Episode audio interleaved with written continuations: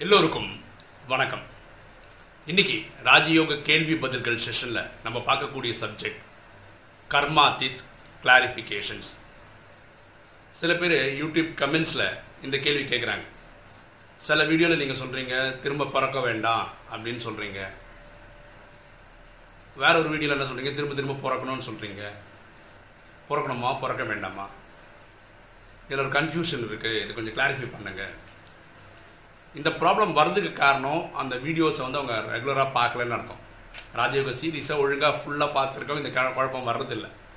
இருந்தாலும் அவங்க கேட்ட கேள்விக்கு பதில் சொல்ல வேண்டிய கடமை எனக்கு இருக்கிறதுனால நான் சொல்கிறேன் இதை புரிஞ்சுக்கிட்டா நல்லது. அதாவது ஒரு கல்பம்ன்றது ஐயாயிரம் வருஷம்.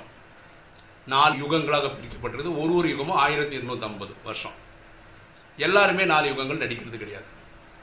யார் ஒம்பது லட்சம் பிறவிகள் எடுக்கிறாங்களோ அவங்க தான் எண்பத்தி நாலு பிறவிகள் எடுக்கிறாங்க. எல்லா யுகங்களுக்கு வந்து போகிறாங்க ஓகேவா இந்த கர்மாத்தீத்துன்றது என்னன்னா கர்மங்களை வென்ற நிலை. அதாவது ஒருத்தர் சாந்தி தாமம்ன்றது நம்மளுடைய வீடு. அங்கே தான் ஆத்மாக்களின் தந்தையான பரமாத்மாவும் இருக்கிறார். நம்ம ஆத்மாக்கள் அங்கே இருந்து இங்கே வந்து இந்த உடல் அந்த பஞ்சபூதங்கள் தரக்கூடிய இந்த உடலை அப்பா அம்மா அங்கே தரக்கூடிய இந்த உடலில் இருந்து நடிச்சுட்டு போகிறோம் நடித்து இறந்ததுக்கப்புறம் நம்ம நினைக்கிறோம் பக்தியில் திரும்ப நம்ம வீட்டுக்கு போக முடியும். அதாவது திருப்பி பிறக்காத நிலை வர முடியும்னு நம்ம நம்புகிறோம் ஆனால் அது அப்படி கிடையாதுன்னு அந்த ஆத்மாக்களின் தந்தை சொல்கிறார் அவர் என்ன சொல்கிறாருன்னா நீங்கள் திரும்பவும் இனி ஒரு உடம்பு எடுத்து நடிக்க வேண்டும். வேற ஒரு அம்மாவுக்கு குழந்தையா பிறந்து நடிக்க வேண்டும்.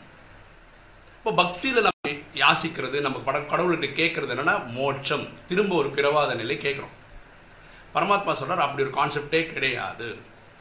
இந்த கல்பம்ன்றது இன்ஃபைனைட் அதாவது ஐயாயிரம் வருஷ கதை திருப்பி ஐயாயிரம் வருஷ கதை. திருப்பி ஐயாயிரம் வருஷம் அந்த ஒரு சினிமா சீடியை வந்து திரும்ப திரும்ப திரும்ப ப்ளே பண்ணிட்டே இருந்தால் எப்படி இருக்குமோ அதே மாதிரி தான் ப்ளே ஆகிட்டு இருக்கு. இதில் எந்த ஒரு மாற்றமும் கிடையாது. ஏன் மோட்சம் கிடையாதுன்னா பரமாத்மா சொல்ற எனக்கே மோட்சம் கிடையாது பரமாத்மா சொல்கிறார் அப்படின்னா என்னென்ன ஐயாயிரம் வருஷத்தில் இந்த கலியுகத்தினோட கடைசி கொஞ்சம் வருஷங்களில் நூறு வருஷத்துக்குள்ள இந்த சங்கமம் சொல்லக்கூடிய அந்த காலகட்டங்களில் நானே சாந்திதாமத்திலிருந்து இங்கே வந்து பிரம்மான்றவரோட சரீரத்தில் இந்த லேக்ராஜ்ன்றவரோட ஒரு உடம்புல போய் இந்த நாலேஜை உங்களுக்கு சொல்லித்தரேன். அவருக்கு நான் பிரம்மான் பேர் வைக்கிறேன்னு சொல்கிறேன் இப்போ நானே இந்த ஐ- ஐயாயிரம் வருஷத்துக்கு ஒரு வாட்டி இந்த நூறு வருஷத்துக்கு ஒரு வாட்டி நான் வந்து போக வேண்டியிருக்கு இந்த பூமிக்கு. இப்போ எனக்கே வந்து போறது வந்து நிறுத்த முடியாத போது உங்களுக்கு மோட்டன்ற கான்செப்ட் கிடையாது. அப்போ பிறவி எடுக்க வேண்டாம்னு சொல்கிறதோடைய கான்செப்ட் என்னன்னா இந்த நேரம் மட்டும்தான் பரமாத்மா இந்த பாவங்களை அழிக்கிறதுக்கான வழி சொல்லித்தரார்.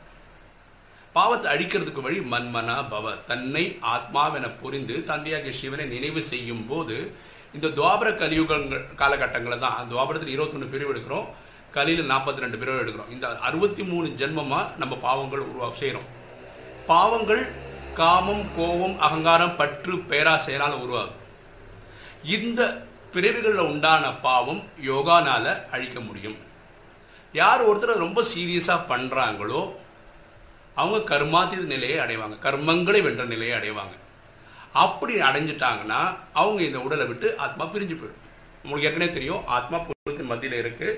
இந்த கண்ணாடி உடல் மாதிரி ஒரு சூட்சும உடல் இருக்கு. இந்த பஞ்சபூதத்தினால உடல் இருக்கு. இறப்புன்றது ஆத்மா இந்த கண்ணாடி உடலோட வெளியே வர்றது பேர் இறப்பு. அப்போ இந்த கர்மாத்திய நிலை அடைஞ்சிட்டாங்கன்னு வச்சுக்கோங்களேன் அப்போ என்ன அர்த்தம்?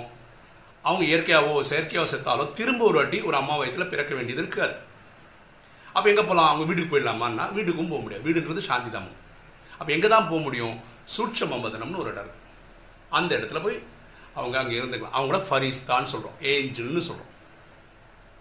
இந்த கல்பம் எப்போ முடியும்? ஜட்ஜ்மெண்ட் டே அன்னைக்கு போகும் ஜட்ஜ்மெண்ட் டே எப்போ வரும்?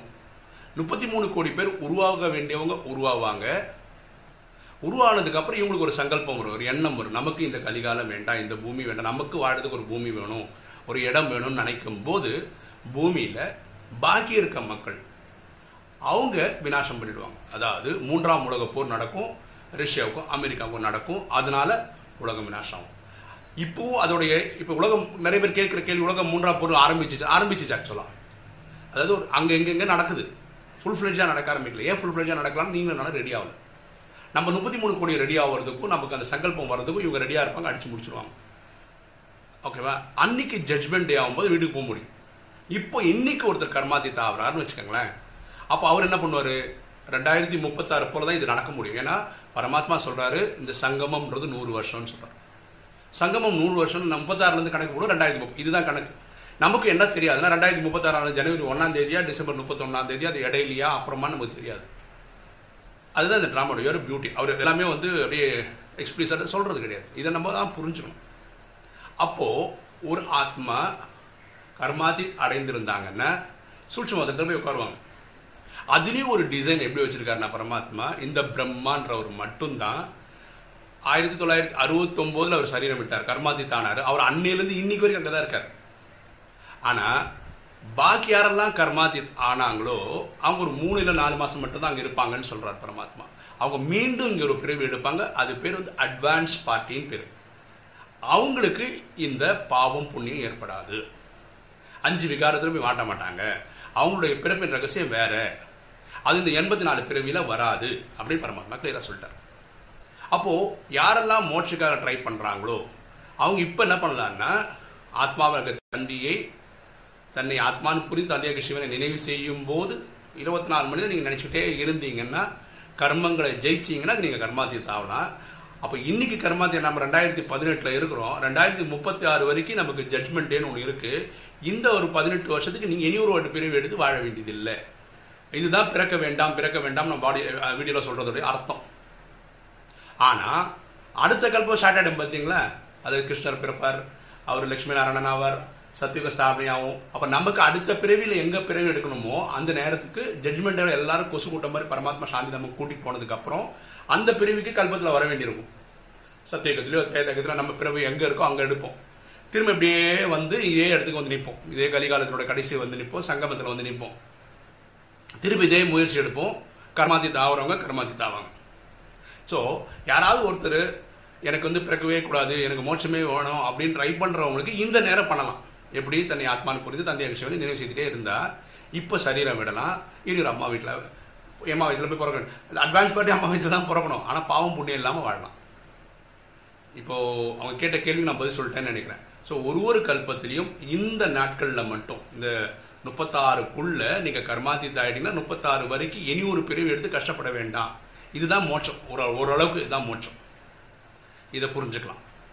இதுக்கு முயற்சி இதை தான் நான் பிரவாத நிலை பிரவாத நிலைன்னு நான் சொல்கிறேன் வீடியோ மூலமாக பிறக்க வேண்டியது பிறக்க வேண்டியது அடுத்த கல்பம் ஒன்று ஸ்டார்ட் ஆகும்போது எப்போ வந்தோமோ அதே மாதிரி வரும். ஸோ யாருக்குமே எக்ஸ்கியூஸ் கிடையாது. அதை நான் நாடகத்திலே நடிக்க வேண்டேன் நான் சாந்தி தாமத்திலே உட்காந்துக்கிறேன் அப்படின்றது யாருக்குமே கிடையாது. பரமாத்மா உட்பட. அவர் சொல்கிறார் நான் இந்த நாலேஜ் கொடுக்கறதுக்காக ஒரு ஒரு கல்பத்தினுடைய கடைசியிலையும் இந்த லேக்ராஜ் என்ற பெரிய வைர வியாபாரி உடம்புல வரேன். அவருக்கு பிரம்மான் பேர் வைக்கிறேன். இந்த நாலேஜ் உங்களுக்கு சொல்கிறேன் அதன்படி நீங்கள் என்ன நினைவு செய்கிறீங்க நீங்கள் அறுபத்தி மூணு ஜென்மமாக பண்ண பாவத்தை கரைச்சிக்கிறீங்க. ஓகே இது புரிஞ்சிருக்கும்னு நினைக்கிறேன். எனக்கு கிளியர் கட்டாக சொல்ல புரிஞ்சிருக்கேன். அதனால் இந்த விஷயம் இந்த வீடியோ கேட்குறவங்களுக்கு அந்த டவுட் இருந்தால் போயிருக்கும்னு நம்புகிறேன் ஓகே இனி ஒரு விஷயம் நான் உங்களுக்கு சொல்ல விருப்பப்பட்டது என்னென்னா இப்போ எல்லாருமே வாட்ஸ்அப் குரூப் க்ரியேட் பண்ணுறாங்க கரெக்டாக அதில் என்ன என்ன பண்ணுறாங்கன்னா எல்லாரும் என்னை விருப்பத்தில் என்னோட என்னை கேட்காமையே எல்லா குரூப்லேயும் சேர்த்துக்கிறாங்க. இப்போ கிட்டத்தட்ட நான் இருபது முப்பது குரூப்பில் இருக்கேன். நான் யாரையும் வந்து ஏன் சேர்த்தீங்க எதுக்கு சேர்க்க அந்த அந்த கேள்வி கேட்க போகிறதே கிடையாது. ஆனால் என்ன ஆகிடுதுன்னா அனுபவங்கள் என்ன ஆகிடுதுன்னா நம்ம வீடியோ போடுறோம். வீடியோ வந்து நான் ரெண்டு விஷயமா ரொம்ப முக்கியமாக போடுறது வந்து ஒன்று ராஜயோகத்தை பற்றி போடுறேன். அதுவே மூணு பிளேலிஸ்ட்டில் போடுறேன். ராஜயோகா மெடிடேஷன் கிளாஸஸ்னு போடுறோம். ராஜயோகா கேள்வி பதில்கள்னு போடுறோம். அனுபவங்கள்னு ஒன்று போடுறோம்.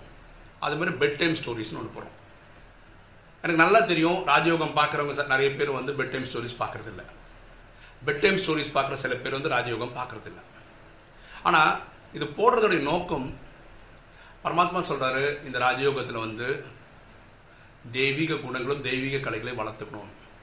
அப்போ தெய்வீக குணங்கள் எப்போ வரும்னா தெய்வீக குணங்கள் என்னன்னு தெரியணும் அதை வளர்த்துக்கிறதுக்கான வழி தரணும் இதெல்லாம் தான் பெட் டைம் ஸ்டோரின்ற கான்செப்டில் நம்ம சொல்ல முயற்சி பண்ணுறோம் எல்லாரும் இதே வீடியோ தான் கேட்பாங்கன்னு நானும் நம்பலை.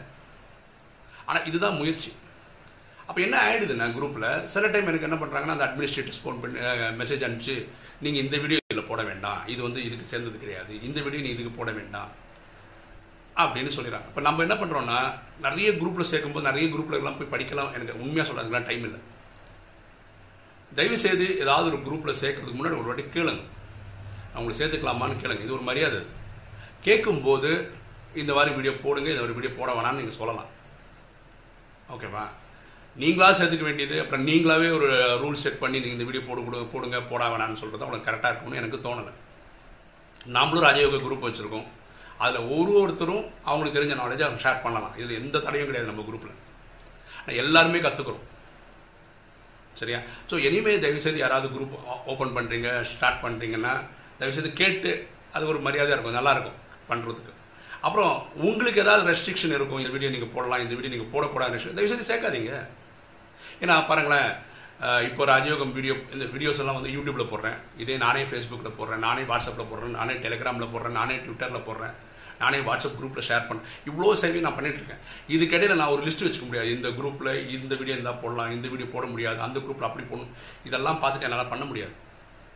உங்களுக்கு ஏதாவது ரூல்ஸு பென்ஷன் இருக்கலாம். அது உங்கள் தனிப்பட்ட விருப்பம். தயவுசெய்து சேர்க்காதீங்க. நான் கேட்கல யாருக்கிட்டையும் என்னை இந்த குரூப்பில் சேருங்கன்னு யாரும் கேட்குறதில்ல. இது யாரும் காயப்படுத்துறதுக்காக நான் சொல்லலை. எல்லாருக்கும் ஒரு நல்ல இணக்கமாக இருக்கிறதுக்கு இது யூஸ் ஆகுன்ற அந்த அக்கறையில் சொல்கிறேன் ஓகே இன்னைக்கு வீடியோ உங்களுக்கு ரொம்ப யூஸ்ஃபுல்லாக இருக்கும்னு நினைக்கிறேன். பிடிச்சிருக்கவங்க லைக் பண்ணுங்கள் சப்ஸ்கிரைப் பண்ணுங்கள் ஃப்ரெண்ட்ஸுக்கு சொல்லுங்கள் ஷேர் பண்ணுங்கள் கமெண்ட்ஸ் பண்ணுங்கள் தேங்க்யூ